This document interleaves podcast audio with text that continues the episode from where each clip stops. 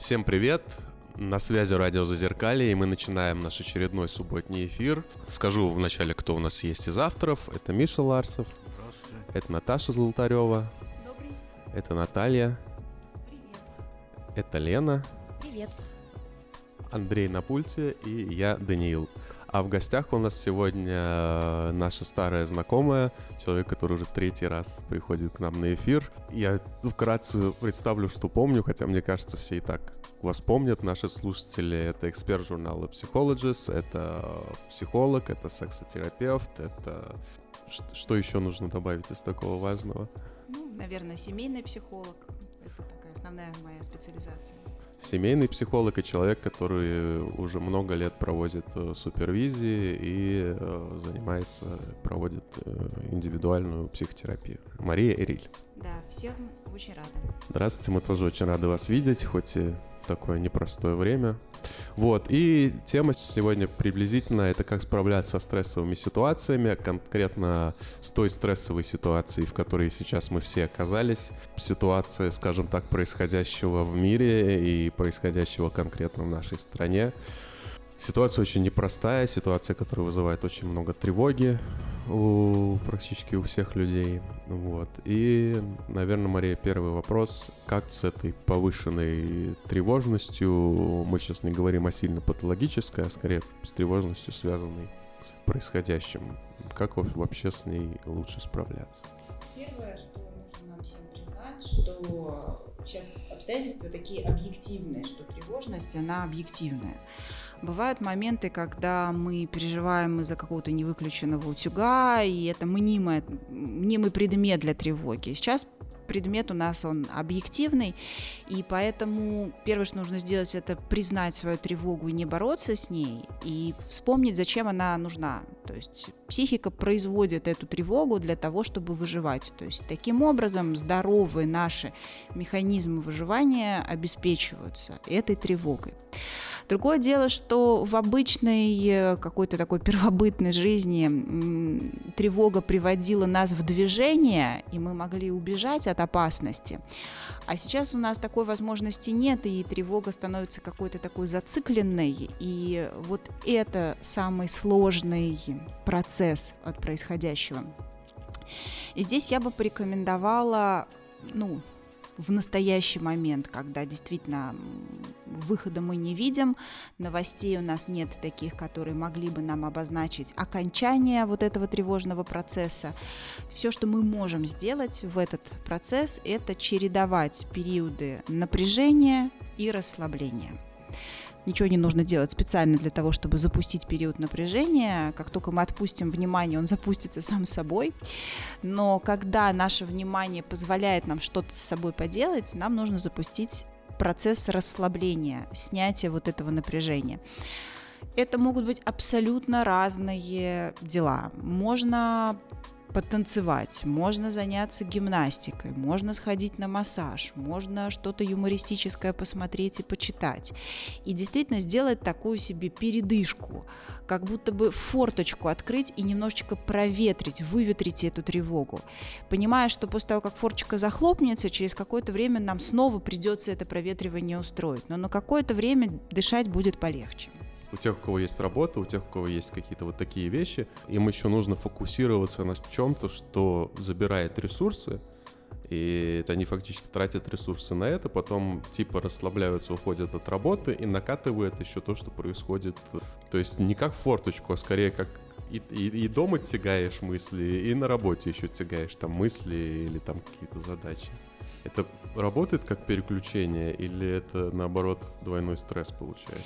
Это очень, мне кажется, индивидуально, это зависит от работы. У кого-то есть действительно такая работа, которая позволяет полностью включиться и переключиться. И в этом смысле моим коллегам-медикам, кстати, несмотря на высокое напряжение работы, но это помогает. То есть настолько включает внимание реальный пациент, у врача-хирурга, например, внимание настолько включает операция, что действительно переключают мысли.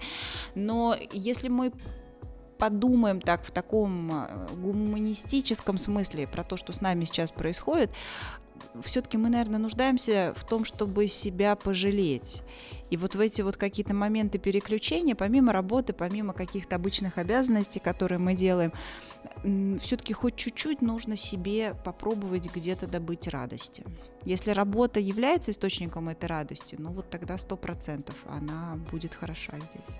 Напоминаю участникам, что если что, вы можете задать вопросы или сказать, поделиться чем-то своим. Да, я хотела бы поделиться своим способом снять напряжение стресса. Оно, с одной стороны, включение в ситуацию, потому что картинками я разговариваю, картинками я пытаюсь э, донести какой-то месседж, свою позицию, но когда я рисую, я расслабляюсь, тем более, что мои рисунки, они в основном взяты из сюжетов советских мультфильмов. То есть это кот Леопольд э, или голубой вагон, все, все что угодно, э, любой вот посыл, который мне кажется близким, там водяной, никто не будет со мной. Вот, э, я это прорисовываю, и с одной стороны я в ситуации, с другой стороны я как бы в этом выход нахожу. Это вот моя арт-терапия. Ну, арт-терапия действительно, она так и работает, что процесс творчества, он запускает в нас что-то созидательное. В философском смысле Фрейд э, разделил все наши импульсы э, жизненные в свое время на влечение к жизни и влечение к смерти. Эрос и Танатос. Вот то, о чем Наталья сейчас говорила, это, конечно же, Эрос, влечение к жизни, да, такое э, витальная наша часть. И она естественно и логично противостоит Танатосу, той части, которая ведет к разрушению, и это как раз то, что сейчас э, зашкаливает в нашем инфопространстве. Поэтому, конечно, спасаться от Танатоса любым проявлением Эроса логично. Вот. Ну а что может быть проявлением Эроса? От написания картин до приготовления пищи. Масса каких-то таких проявлений. Самое главное, чтобы они были про жизнь и про созидание. Да я вот думаю вообще по поводу своих каких-то моментов, которые я замечаю. Вот у меня какой-то один из моих основных мотиваторов, да, помимо каких-то своих проблем и каких-то обычных вещей, почему я встаю по утрам условно, вот какая-то борьба, она как бы и до всего этого была, э, происходящего была, и сейчас она продолжается. То есть вроде как это тоже сражение, вроде тоже какая-то по идее, из определения, которое вы дали до этого, это чуть-чуть влечение к смерти. Вот, но при этом мне это как раз то, что дает мне силы жить, дает мне силы действовать. И даже если вдруг у меня на улице в какой-то момент э, из-за моих проблем заканчиваются силы, то мне достаточно как-то включить себе боевой настрой, и как бы и для меня это как- как-то наоборот, какая-то такая жизненная энергия, благодаря которой я могу действовать дальше. Ведь получается, она и для этого может быть. Да, я хотела добавить э, по поводу арт-терапии. Недавно мы собирались э, с друзьями, вот Даня как раз э, пел песню, песню пронзительную, очень грустную про смерть. Это «Журавли», которую когда-то исполнял Марк Бернес. И мы проживали это состояние во время песни, но отпускает вместе с песней, вместе с проживанием становится легче. Ну, действительно, это еще один способ э, того, чтобы справиться с реальностью, это побыть с эмоцией и не бороться с ней, не перекрывать ее. Это тоже вариант, который может работать через песни, через вот такое вот э, движение. Но еще э, можно и писать какие-то дневники. И, наверное, для многих, кто сейчас э, сложно даже формулирует то, что происходит внутри, вот какие-то эти утренние страницы популярные или любой другой формат дневника будет, скорее всего, очень помогающим, дающим опоры. Ну и через какое-то время эти наши дневники вполне себе станут, наверное, историческим документом.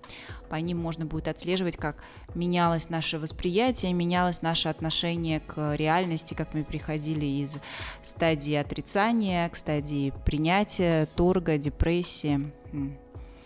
И потом увидим, к чему это приведет учитывая специфику нашего радио, мне кажется, это звучит на большинстве эфиров, когда я читал психологов, которые пишут о том, что сейчас происходит, что многие говорят о том, что если были какие-то тяжелые моменты в прошлом, которые вы преодолели, то из этого как бы можно брать ресурс. И вот мне кажется, так как и среди нас всех все сталкивались там с психическими трудностями, с э, достаточно тяжелыми жизненными ситуациями, и среди наших слушателей я уверен, что большинство людей такие. И хотя, возможно, не у всех это пройдено до конца, это тяжелая ситуация. Так, у, меня так точно, например. Но тем не менее, то есть можно вот такие вот тяжелые ситуации, вот связанные, например, с психическими проблемами, их опыт, допустим, нашим слушателям использовать как какую-то точку опоры в это тяжелое, внешне объективно тяжелое время? Ну, конечно, э, потому что что сейчас вообще в принципе большинству людей помогает? Это наработанная к этому моменту способность к адаптации к происходящему, способность управления своей психикой. И для большинства людей вот то, что сейчас произошло, это слишком сильное испытание и, возможно, впервые в жизни настолько сильно столкнувшись, и поэтому очень многие растеряны. Особенно те люди, у которых не было опыта направленного управления своей психикой. Ведь многие люди действительно живут э, со своими психическими проявлениями, как с погодой. То есть сегодня я в гневе, я ору, потому что вот я ору и ничего с этим не делаю, терпите меня. Вот в другой день я в депрессии, я лежу и э, давлю вам на чувство вины, что эта депрессия у меня из-за вас. Ну, то есть многие люди действительно доживают до определенного возраста вот в таком отношении со своими э, эмоциональными, психическими проявлениями проявлениями. Но те из нас, у кого есть желание, было желание э, что-то делать, как-то трансформировать свои состояния, не просто предъявлять их окружающий, в окружающий мир, у тех у нас есть, э, наверное, фора, и даже, может быть, мы как-то можем помочь справляться тем, кто э, никогда не справлялся с этим самостоятельно. Да, я понимаю, о чем вы. Радио Зазеркалье сам такой. А мы продолжаем наш эфир. Напоминаем, что у нас э, тема «Как справляться с той ситуацией, в которой мы все оказались», скажем так. И, собственно, рассуждаем про наболевшее. Говорим о наболевшем, скажем так. И мне хочется сразу продолжить тему, которую мы начали в прошлой части, и поговорить как раз о людях, у которых есть ментальные особенности. Ведь на самом деле части из нас действительно может быть справляться легче, потому что уже есть похожие, пусть и субъективные в каких-то местах опыт. И это как бы я по себе ощущаю, например но части, наоборот, справляться сложнее, потому что сейчас начались проблемы с лекарствами, сейчас есть много людей, у которых чувствительность высокая, даже люди со здоровой психикой сейчас сильно тревожатся, а люди, у которых психика вообще высокая чувствительность, им же сейчас вообще особенно, наверное, тяжело, особенно если у них уже есть расстройство. Вообще, как вот таким людям себя вести, если можно спросить, как психологически относиться к дефициту в, на примере лекарств, скажем так. Угу. И второе, что делать, если и так э, и так по жизни чувствительная, а сейчас вообще там выбивает в панические атаки или в другие состояния на фоне всего происходящего. Ну, э, ситуация сложная. Понятное дело, что нет у нас э, волшебной таблетки, и тоже я не буду говорить, что э, да, там все, все легко, мы совсем справимся, потому что действительно испытания на многих уровнях э, абсолютно невиданные, абсолютно неожиданные для абсолютно любого человека э, с психическими особенностями такими или иными, потому что они у нас такие или иные у всех, э, у всех есть. Что касается дефицита лекарств, лекарств. А, здесь надо уточнить все-таки, насколько он реален, потому что с теми людьми, с кем я работаю в личной терапии, когда мы с этим вопросом столкнулись, это первое, с чем люди пришли на сессию, с тем, что вот там сейчас а, пропадут препараты, что мы будем делать. И мы сразу же, прямо во время сессии, открыли интернет, заказали лекарства и заказали запас на полгода. Ну, то есть они были в наличии. И из того, что я проверяла сейчас, они есть.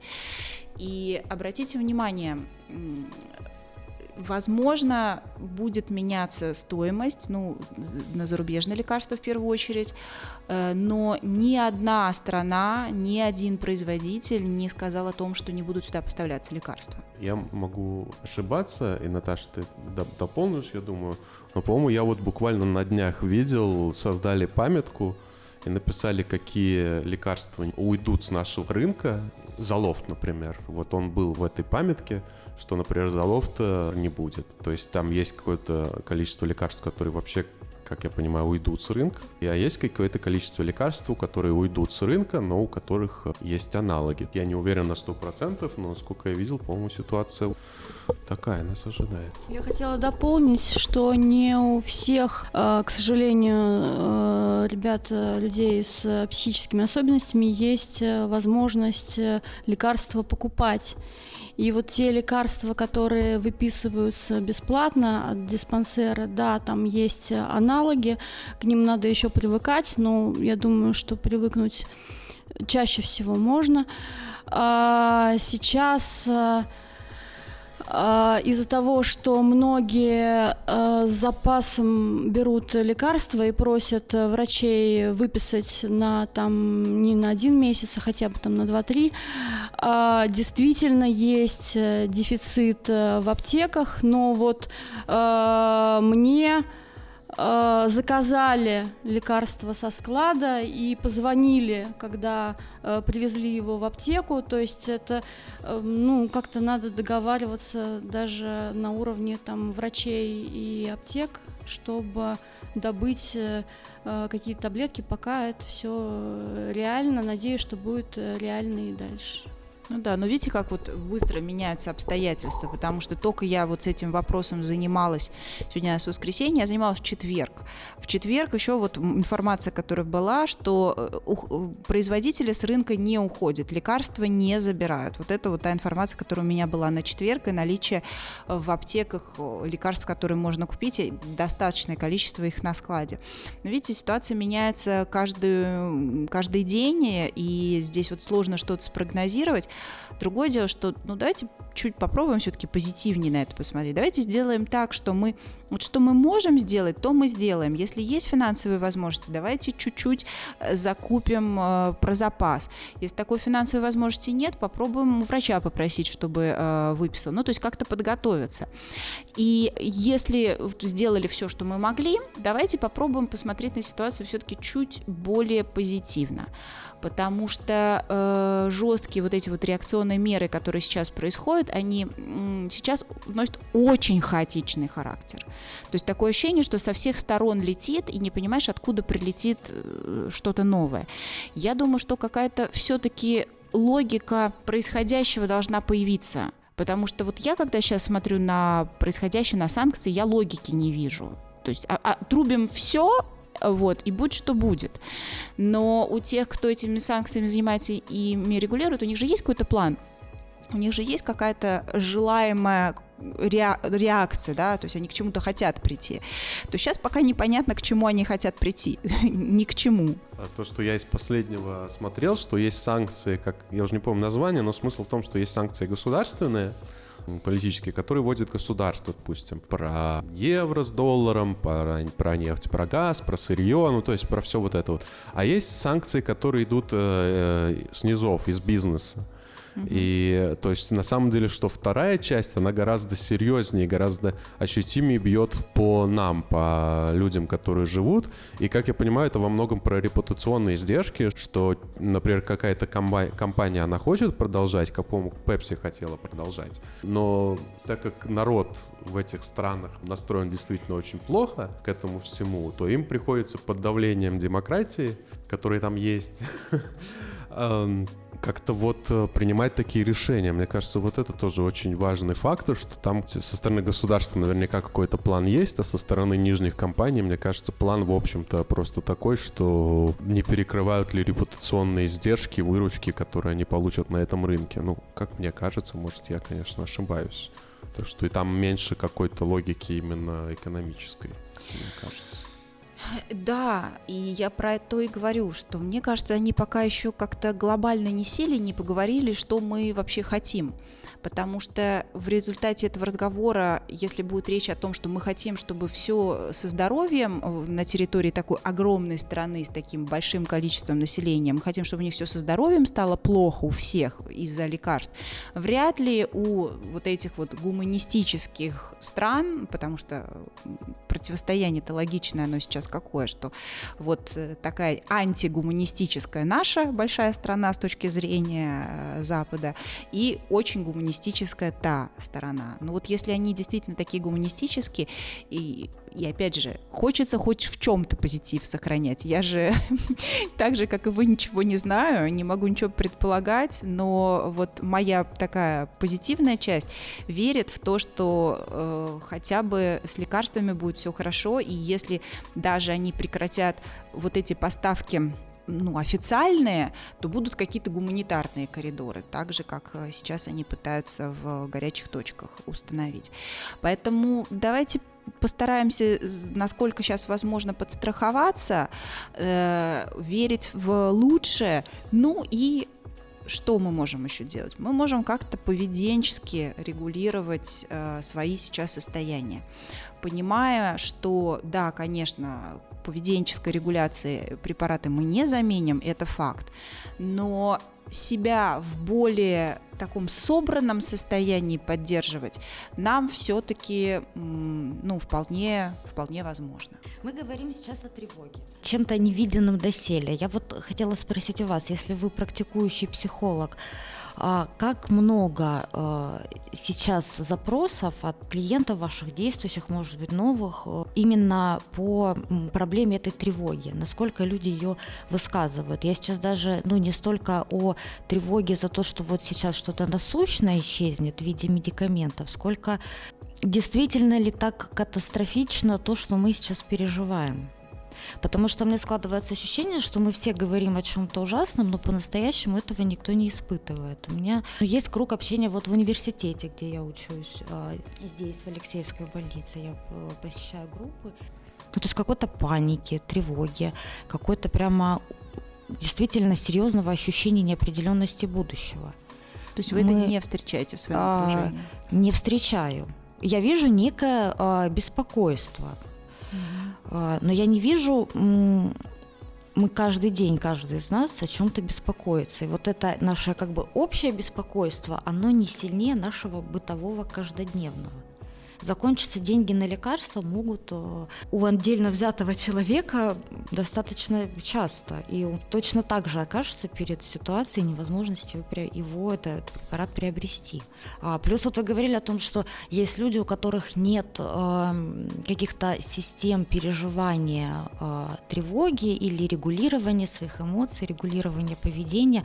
Но ведь мы два года назад уже все обучены были. Спасибо, наверное, Вселенной. Мы пережили ковид, мы пережили э, исчезновение гречки и туалетной бумаги на полках, мы пережили точно такое же исчезновение то одних, то других препаратов жизненно важных. Я точно помню, что э, то все усиленно стали лечиться преднизолоном, и он исчез. То, ну, прям ряд был препаратов, которые э, исчезали. Мы пережили смерть гораздо более близких нам людей, э, я имею в виду даже по, по крови. Ну, я точно знаю, что очень сильно верю в то, что в завязавшейся ситуации там не пострадают мои родители, потому что они живут в России.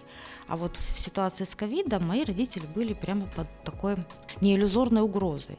А, мы видели, как умирают наши вот ближайшие окружения. И ведь вот эта вся всеобщая какая-то паника, она же прямо те же самые циклы проходит. Тоже разделение на два лагеря, а, прививочники, антипрививочники а, сейчас, кто за, кто против. Те же, абсолютно те же самые механизмы. Мне кажется, мы уже как-то более-менее адаптированы. Прямо чело... страна наша, ну, наверное, человечество в целом, потому что это все в США тоже бензин дорожает, и что-то, ну, в общем, я в итоге не сформулировала свой вопрос, Нет, это простите. Прекрасно. Хотела... У меня есть даже предложение. Вот мне кажется, вот этот вот кусочек нужно сейчас вырезать, сохранить и нам всем слушать пять раз в день как медитацию. Ну, серьезно. И действительно, если есть возможность моральная проводить параллели между ковидом и текущими э, событиями, это потрясающее свойство психики, что вот, вот, вот действительно такие параллели можно найти.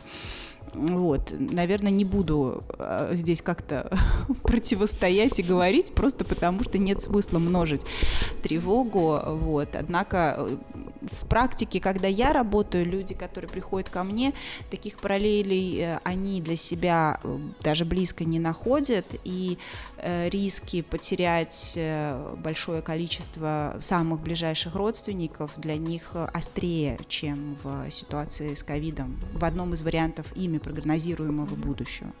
Я хотела спросить, может быть, вы слышали кто-нибудь здесь? Ну, нам это рассказывал Аркадий Липович давно, когда здесь была война, ну, в смысле, здесь это вот Великая Отечественная.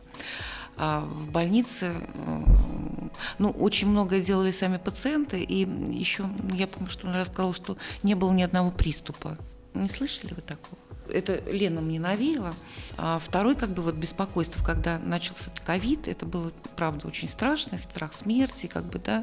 То есть мне очень страшно было, там, я не знала, как это будет там в больнице, я боялась, что мой сын попадет сюда в больницу и болезнь спровоцирует его приступ, допустим, обострение состояния.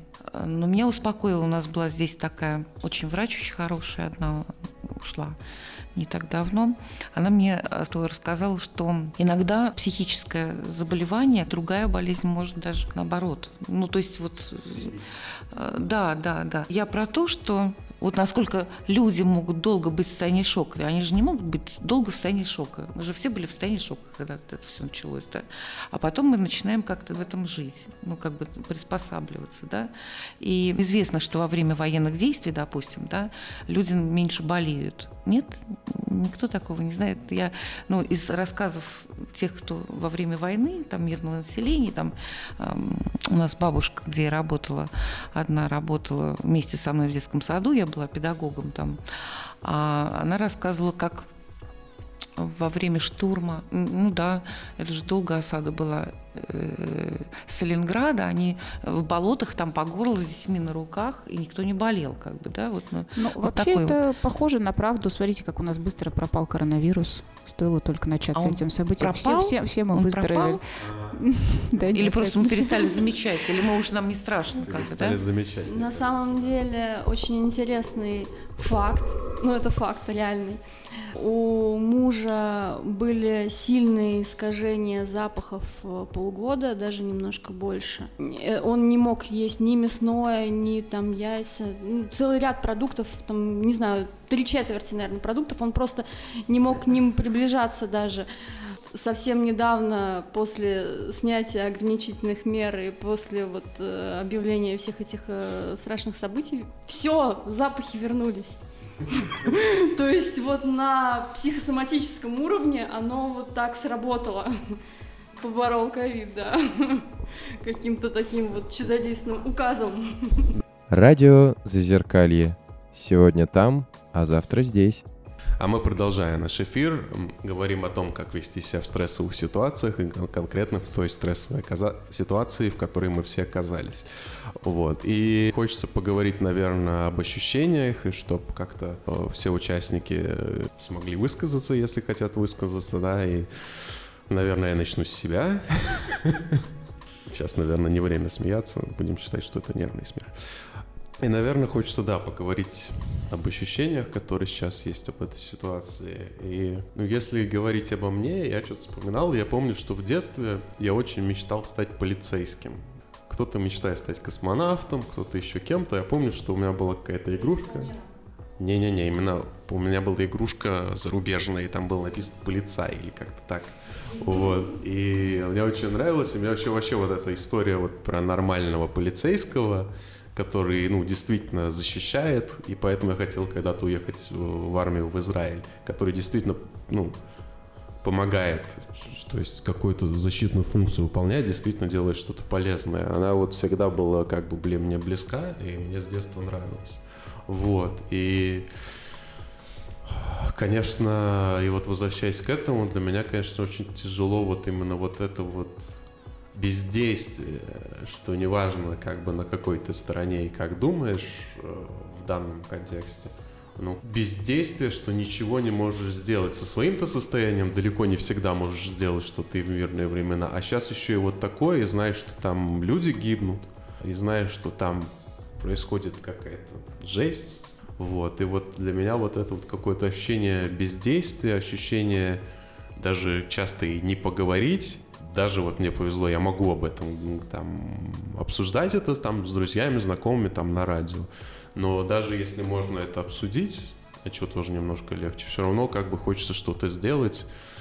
И вот это вот ощущение какой-то такой безвыходности, вот сдерживания вот этого порыва, вот оно какое-то тяжелое. Вот э, лично для меня. Хочется, знаете, быть за справедливость, хочется как-то быть за честь, хочется вот это, как в детских мультиках нас учили, вот как-то это все защищать, продвигать. А тут как-то вот взрослая жизнь, и все, что ты можешь сделать, это там как-то свою жизнь как-то влиять. Вот для меня вот это ощущение. А можно я э, свой совет дам? У меня вот тоже есть какие-то похожие э, ощущения, даже не столько страх за то, как э, или беспокойство о том, как мы будем жить дальше, сколько какое-то свое бессилие невозможность повлиять на ситуацию. Я для себя какую-то выбрала, есть такая, я не знаю, кто кто-то очень умно это сказал, э, делай, что можешь, и будь, что будет.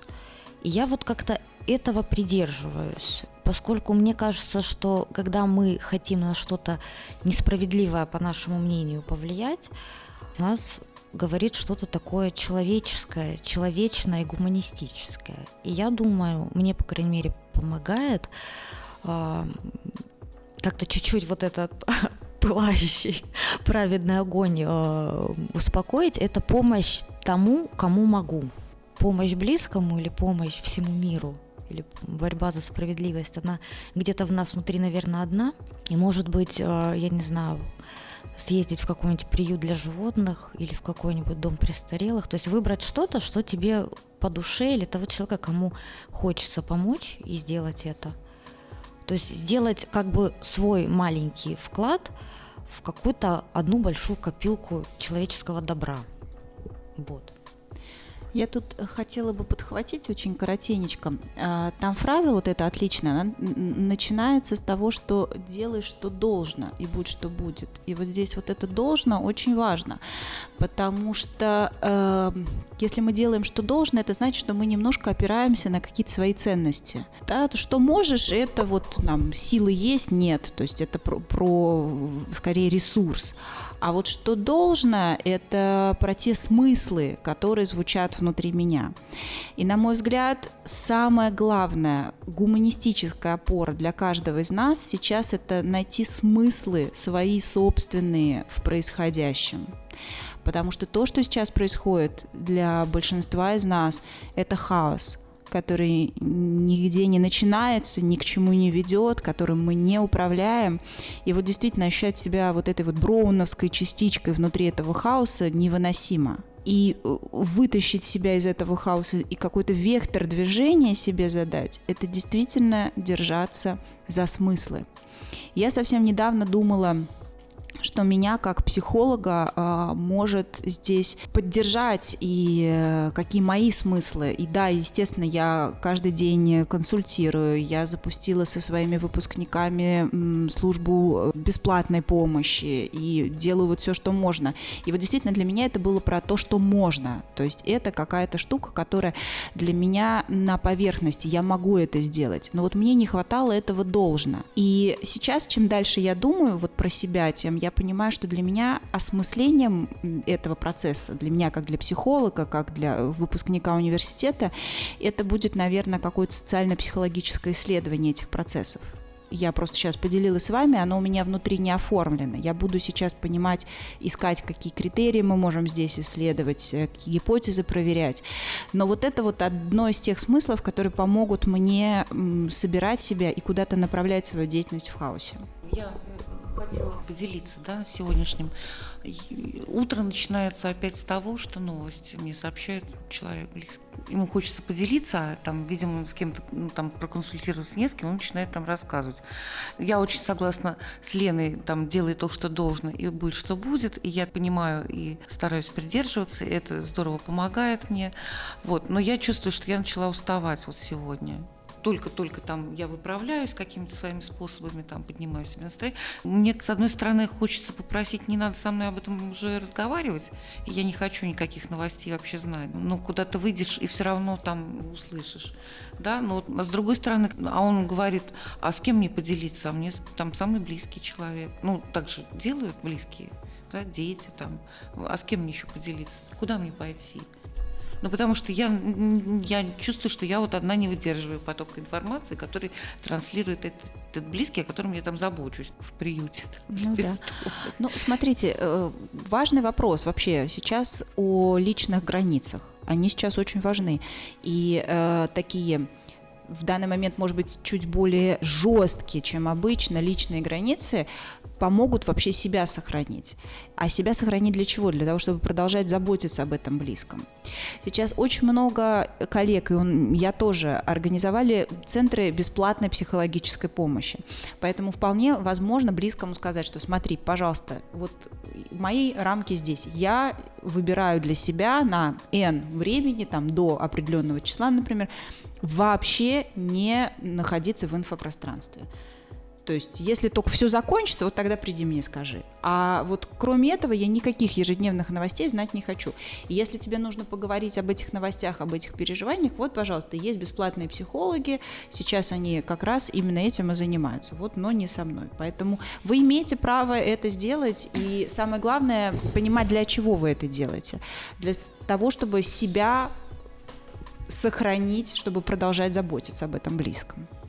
Ну, у меня возникает мысль, не буду ли я таким плохим человеком.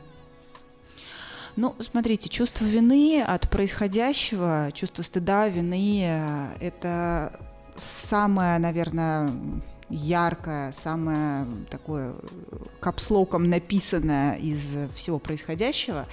И я боюсь, что мы никуда от него не денемся. То есть что-то сейчас происходит, что запускает в нас так или иначе чувство вины. И с этим чувством вины мы будем работать. И это будут годы терапии для всех, для нас, ну, для тех, кто испытывает это чувство вины в последующие годы.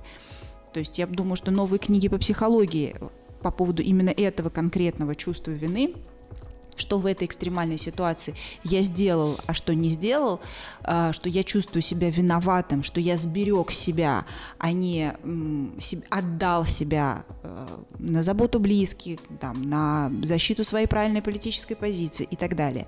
То есть вот этот вот конфликт – это то, с чем мы э, будем работать в дальнейшее время. Но здесь и сейчас я вам скажу так, что для здоровой психики это нормально заботиться о своей сохранности.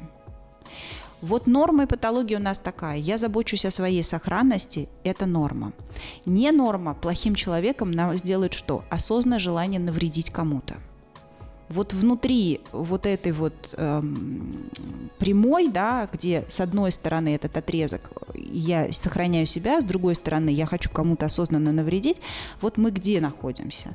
Если мы э, находимся в той части, где я забочусь о себе, с нами все нормально, а чувство вины имеет испытывать э, смысл только когда я совершил осознанно какие-то вредоносные действия для того, чтобы причинить какой-то ну, зло. То есть человеку. это ложное убеждение, может быть, такое там мое да?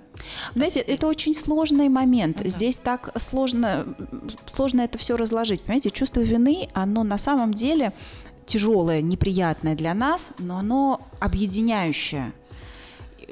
Чувство вины мы испытываем, когда э, параллельно с этим испытываем эмпа- эмпатию, заботу о ближнем. То есть оно неизбежно. И действительно, не испытывать его невозможно, но и нельзя жизнь свою строить только избегая этого чувства вины, тогда мы себя растеряем. Вот где-то какой-то все-таки этот баланс есть. В чем-то мы себя отдадим чуть больше, а в чем-то мы себя сохраним. И только тогда мы вот как-то себя донесем до конца жизни более-менее собранными. Спасибо. У меня в силу моих психических особенностей, у меня биполярное расстройство, при надвигающейся депрессивной фазе срабатывает э, защитный механизм такой, что я ухожу в плюс в гипоманию, в манию. Вот, э, и начинается э, ну, более приподнятое настроение, повышение тонуса, больше жизненных сил, хочется что-то активно делать.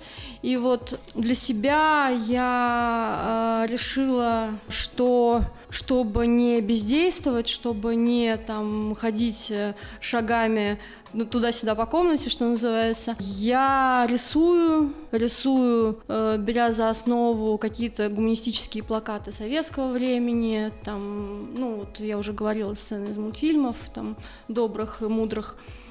Э, вот, но на самом деле я понимаю, что я перебарщиваю, что мне хочется рисовать уже ночью, что э, мне хочется э, рисовать на пределе своей возможности и транслировать э, людям доброе, светлое и мир хотя бы внутри там семьи и внутри дружеского сообщества. И это, с одной стороны, меня собирает э, и э, как-то успокаивает, что я делаю, что я не не сижу сложа руки, а с другой стороны это ну в какой-то мере, наверное, мне может навредить, потому что я вот эту карусель э, раскручиваю все больше и больше, и есть вероятность вылета в психоз, если не тормозиться сознательно.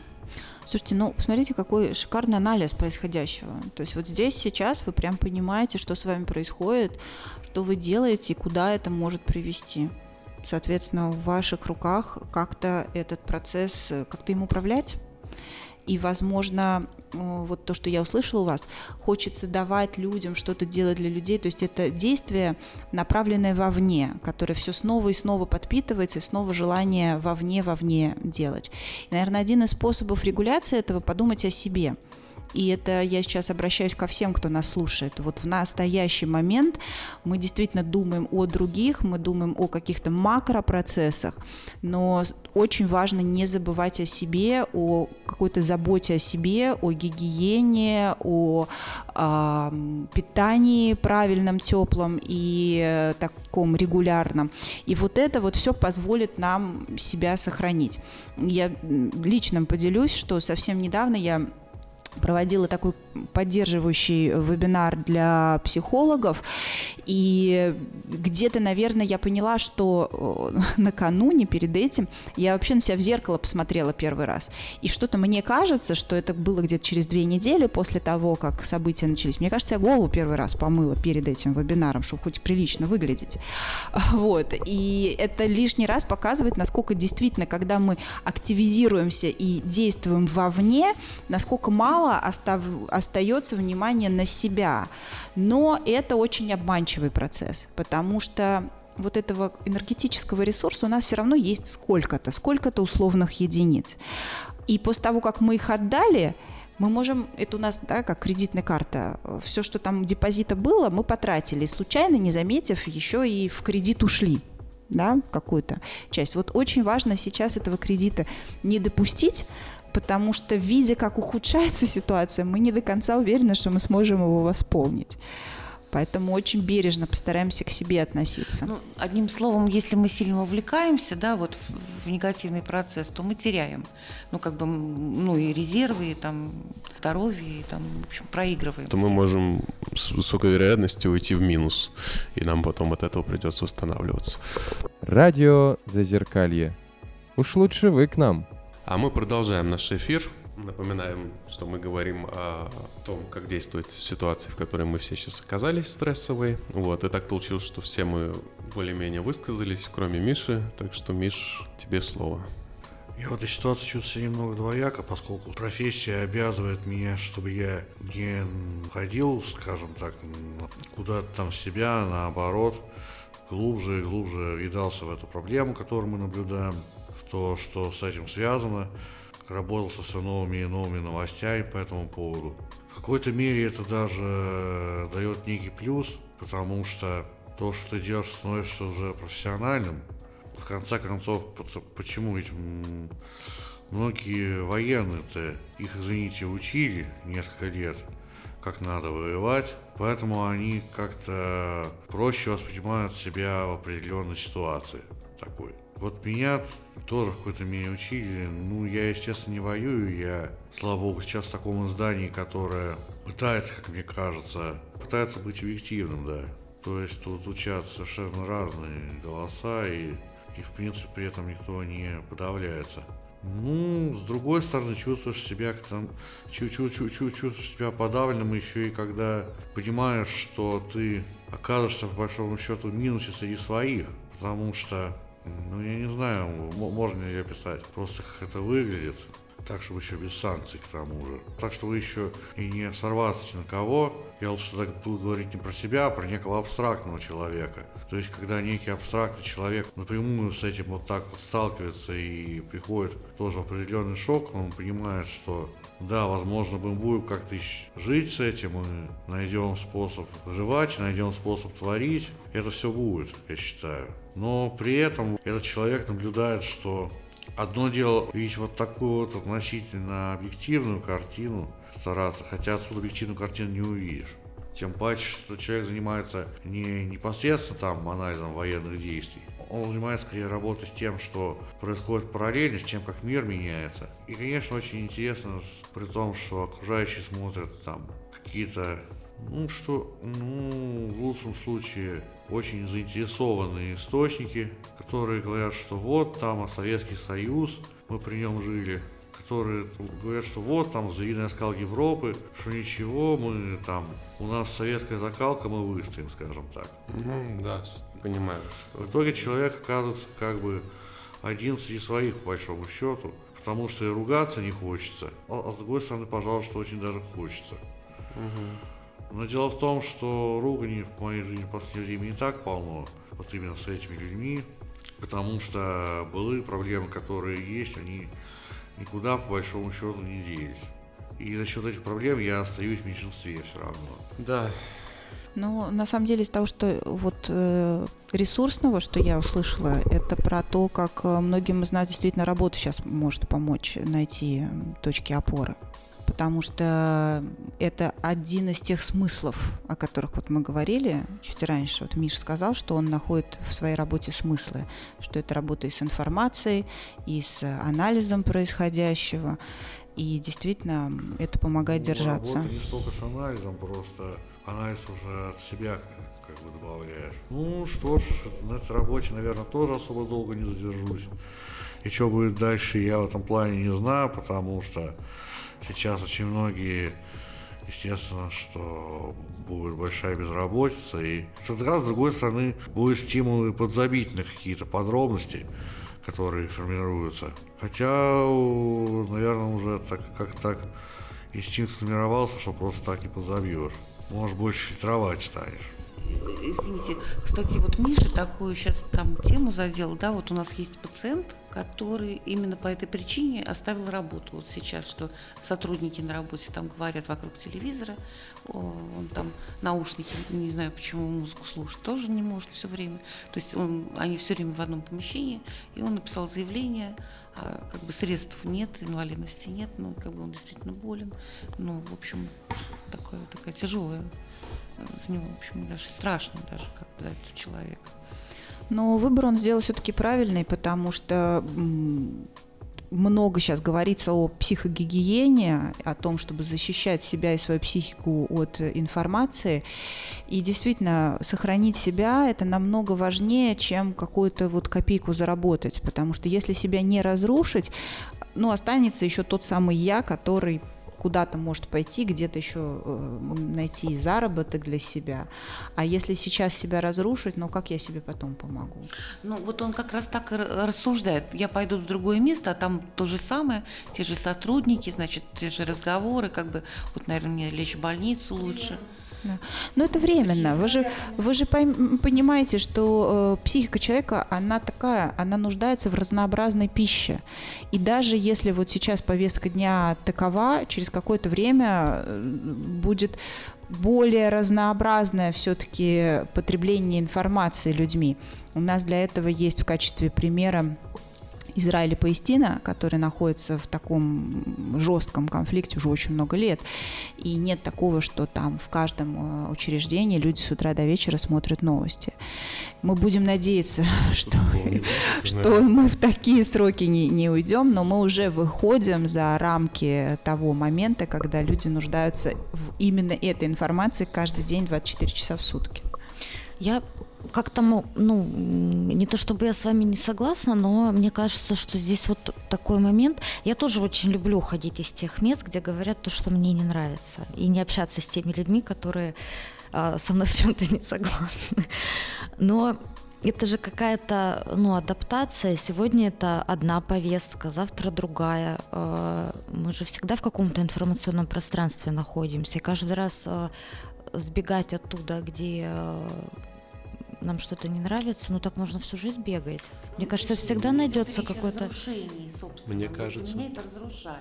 Мне кажется, что есть разные уровни болезненности. Вот я первую неделю точно, учитывая, что у меня еще самого не очень стабильное состояние было, я вообще как бы, я очень рад, что я вот первую неделю практически ни с кем не общался, у кого была бы противоположная позиция, и даже не заходил и до сих пор не захожу чрезмерно на те ресурсы, у которых другая позиция, потому что для меня вот, вот сейчас я могу выдерживать. Тогда это было так болезненно, что вот я, я бы не смог еще и выдержать, что если бы человек мне вдруг начал бы загонять, скажем так, то, то с чем я не согласен, да, другую позицию.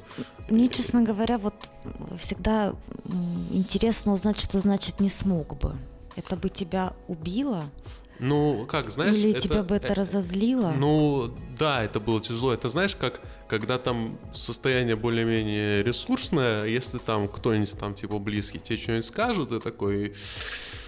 Ну, окей, то есть как-то сильно не спылишь. А если ты там устал, пришел после тренировки или после тяжелого дня, или весь день было плохо, и этот человек скажет тебе то же самое, ты там и накричать можешь, и поссориться сильно можешь. Вот, вот это вот э, примерно такая же история. Это когда сил нету, и когда что-то сильно болит, как-то это все гораздо более болезненно воспринимается. Вот так, наверное. Мне кажется, мы здесь говорим о каком-то под подстраивание под окружающее. Так Мне... а что в этом плохого? Мы же имеем право для себя выбрать это. То есть кто-то говорит, я хочу каждый день становиться лучшей версией себя. Ради Нет, Бога. Да. А кто-то говорит, я хочу быть в своем уютном, а, комфортном гнездышке и оставаться таким, какой я есть, с теми людьми, которые принимают меня таким, какой я есть. Я не хочу меняться, я не хочу покорять этот мир, я не хочу становиться быстрее, выше, сильнее. В том-то и дело. Я как бы, у меня девиз «Я за все хорошее против всего плохого». А, вот Дани сказал, что он, когда ему плохо, может на кого-то накричать или с кем-то поссориться. И меня почему-то это зацепило. Мне показалось, что у Дани как будто бы он для себя не оставляет права а, с кем-то поссориться, когда ему плохо ну или когда он устал? Ну, наверное, для такого выбора у Дани есть э, свой личный опыт. Возможно, в предыдущие разы эти ссоры имели такие последствия, с которыми было больно жить.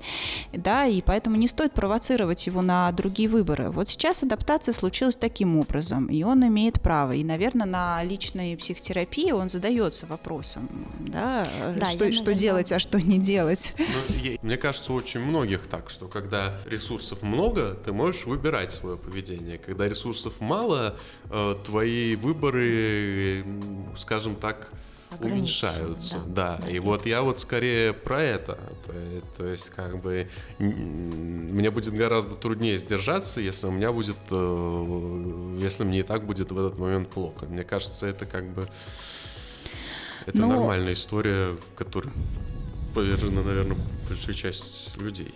Ну и да, я сейчас даже поддержу как раз вот эту такую более умеренную позицию, не экстремальную, хотя в целом, как психотерапевт, я люблю, когда мы идем, выходим из рам из рамок привычного, из зоны комфорта. Но смысл в том, что вот я сейчас накричу на кого-то, сорвусь, сейчас вокруг все -то в таком состоянии. То есть одно дело, я не в ресурсе, я наорала, а у человека все хорошо, и он это выдержал, погладил по голове, ты-то мой хороший, все в порядке. А с другой стороны, ну на кого морем? Ну, человек, скорее всего, в настоящий момент находящегося в таком же состоянии. Поэтому вот сейчас, избегая каких-то таких историй, что мы над собой поработаем, мы, наверное, и себя бережем, и окружающих.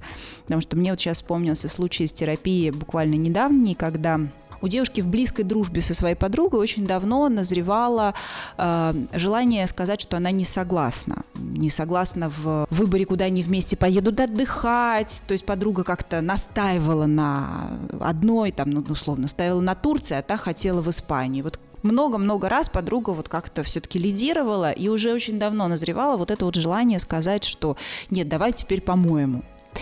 И вот сейчас в текущей позиции оказалось, что у них такие умеренные различия во взглядах на политику.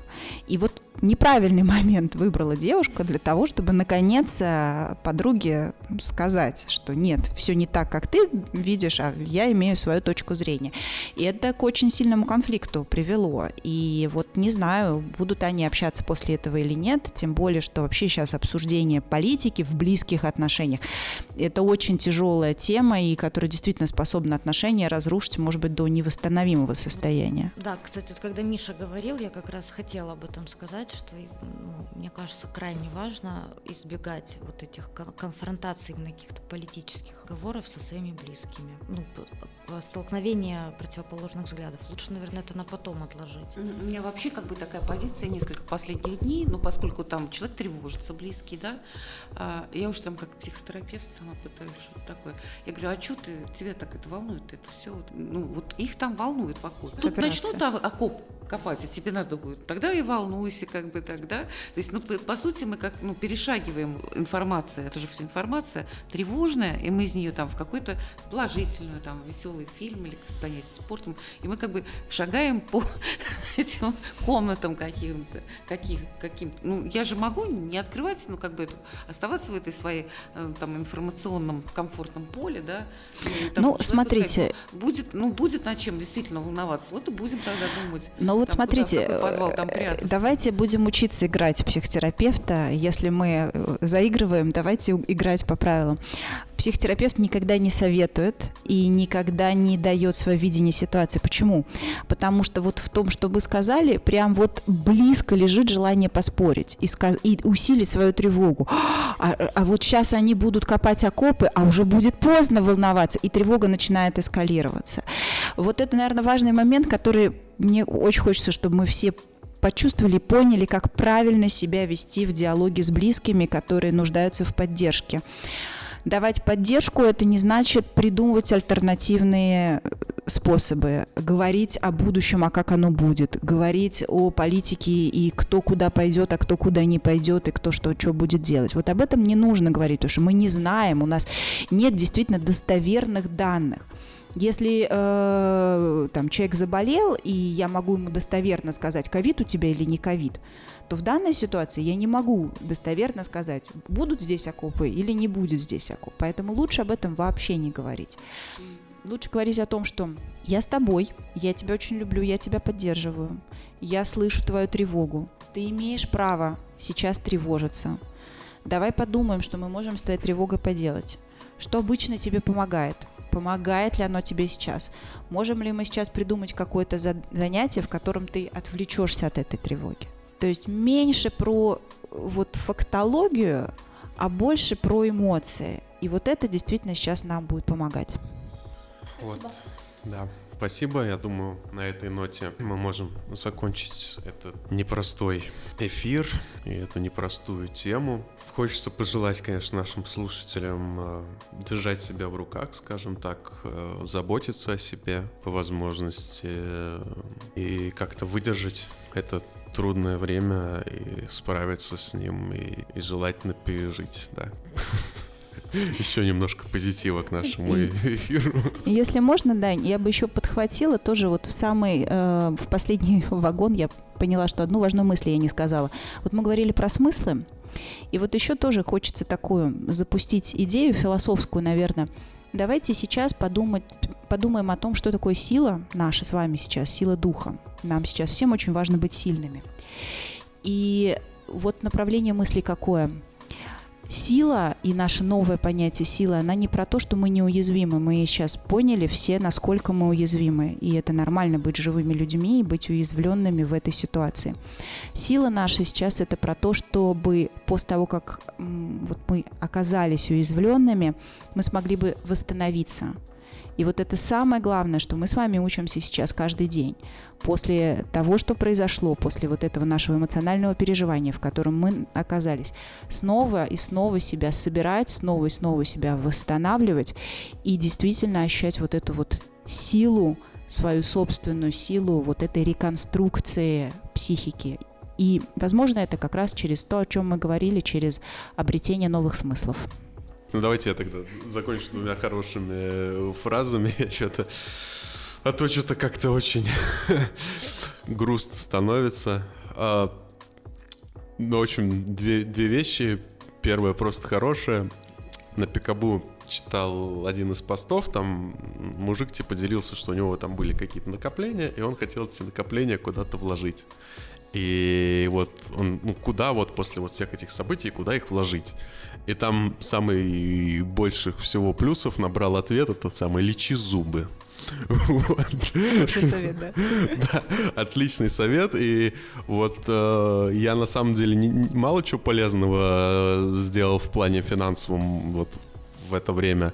А вот мой друг, мы с ним встречались, он вообще, он откладывал много лет это все, он, он все три зуба удалил, три коронки поставил вчера последнюю, да-да-да, и, и такой, и вот все вот по врачам закрыл. Я такой, вот как нужно жить вообще в этой жизни. Просто вот красавец. Вот, наверное, вот что-то такое хочется пожелать, да, делать зубы. Вот, и что-то полезное. И второе небольшое, это, наверное, спорный момент, но что-то вот у меня последние две недели одна и та же картинка в голове, если кто смотрел и помнит День радио, вот там есть момент, который уже, наверное, во все чаты переслал, где там момент как раз про Минобороны, где там... Про пуговку, да? Да, да, историю с эсминцем, что типа с Минобороны что-то сделать можем? Нет. Значит, ищем пуговицу. Вот я как бы вот эти две недели вот занимаюсь тем, что ищу, условно говоря, пуговицу пропавшего пиджака, потому что с, э, с этим поиском я хотя бы могу справиться, в отличие от Минобороны. Вот. Так что я не знаю, насколько это отдельный совет, но как-то... По крайней мере, очень забавное видео. Если что, найдите, посмотрите, пересмотрите. Очень актуально в наше время.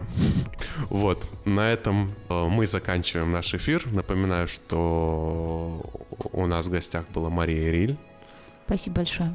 Спасибо вам тоже, что пришли. Очень были рады вас видеть, пообщаться в это время, мне кажется, это особо важно. А, среди авторов а, из участников был Миша Ларсов, а, Наташа Золотарева, Наталья. Всего доброго. Лена. Всем пока, берегите себя. Андрей Звукач. Всем пока. И я, Даниил. Хороших вам выходных, здоровой психики, удачного восстановления и до новых встреч.